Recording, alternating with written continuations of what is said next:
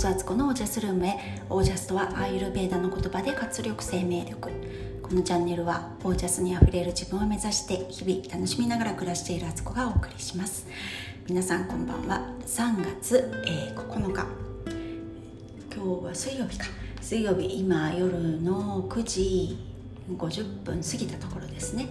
もうお風呂入ったら寝ます。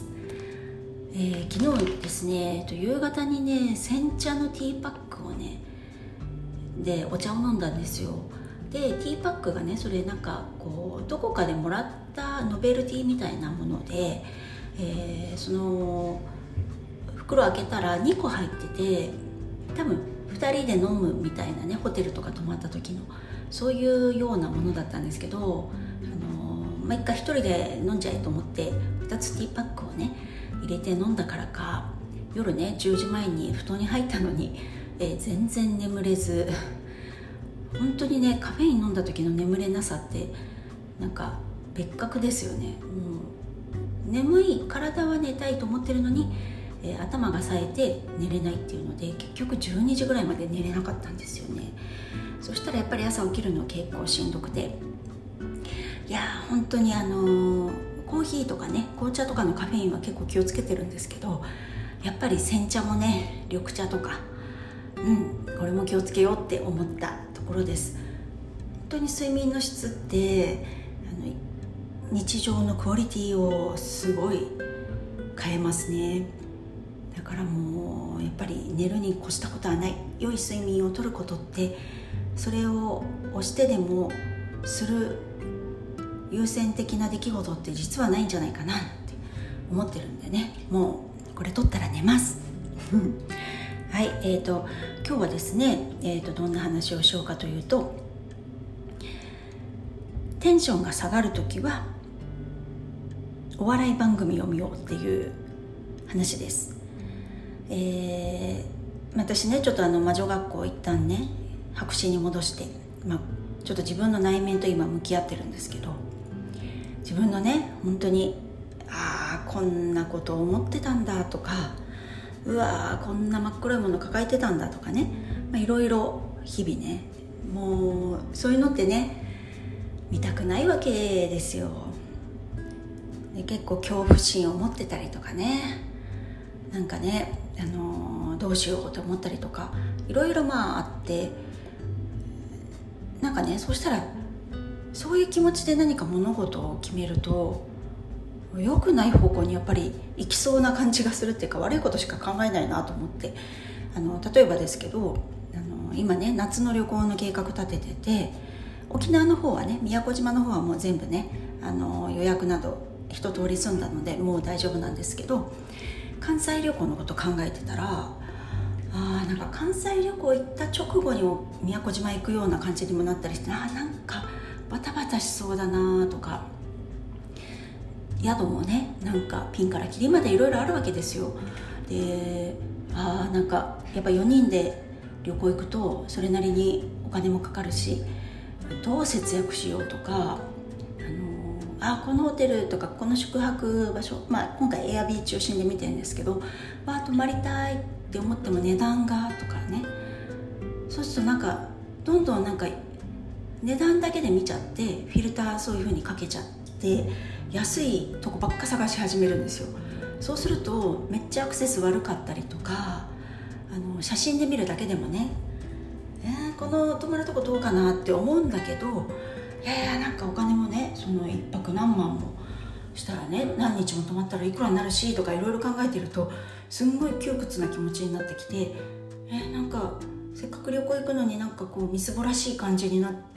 ちゃう？だけどなんかそっちにフィルター方向を向けちゃってるからなんか気持ちがどんどんそっちになってあれあれなんかお金めっちゃかかるじゃんとか。えー、なんか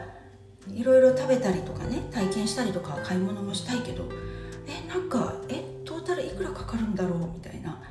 で京都から岐阜に、ね、岐阜の実家に行く時の電車もね、えー、鈍行で帰るのか新幹線で帰るのかとかあと岐阜からねこっちに千葉に戻ってくる時も、まあ、新幹線が当たり前ですけどいやなんかまあまあかかんなみたいなこととかいろいろ考えてたら暗い気持ちになってきてあなんか今多分予約とかあの宿探しとかプラン立てない方がいいってあのすっごい思ったんですよ。こういう時ってあの泥雪だるま式にあの悪い方にしか考えなくなりますね。でそう思ってる時の予約とかねしたらねなんか楽しくない旅行が待ってそうな気がしてクワクワバラクワバラっていうか昨日それに気がついてでも夜寝る時もねこう頭冴えちゃってるからなんかねそういうことばっか考えてるんですよ私。あれ？と思って自分でも気づいてはいるけどそれをじゃあどうやってそこからリカバーしてきたらいいんだろうとかっていう時に無意識にしてると悪い方しか考えてないんですよね。お金足りなくなったらどうしようとかあの行ってみたらねすっごい写真では良さそうなのになんか変な宿だったらどうしようとかね。なんか京都の人冷たかったらどうしようとかね。なんかまだ起こってもないこととかをねすっごい考えちゃって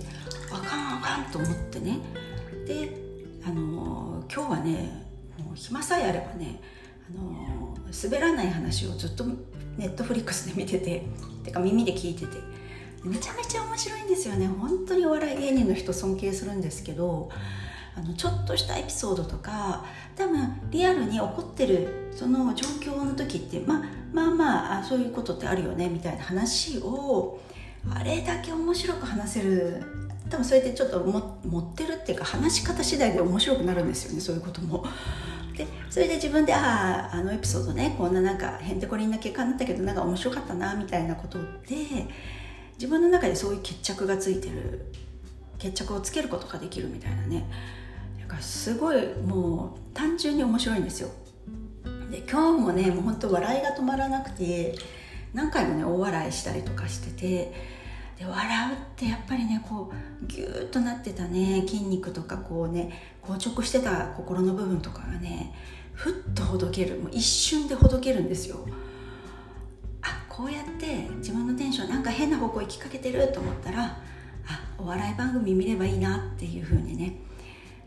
で滑らない滑らない話を見ててすごい印象に残ってる話とかは時々思い返せるぐらいねこう印象に残ってるのであのちょっとなんか真面目トーンに自分が入っちゃったらねそれを思い出そうなんてって思ったりしてます。で私何が印象に残ったかな？あのめっちゃ笑ったやつ。えなんかいくつもあったんだけど。え誰だっけ？誰のやつ？あの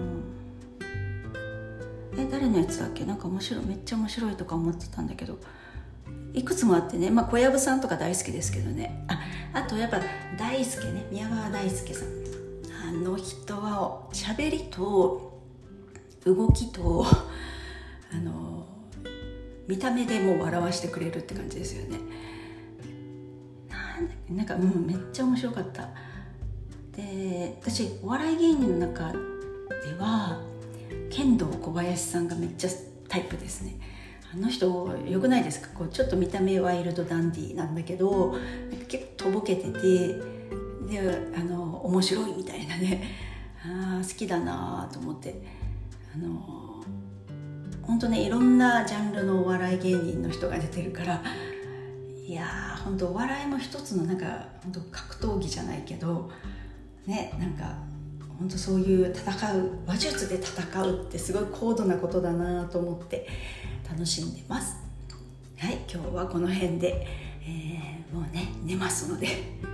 皆さんもあのお早めにお布団に入ることを願ってます、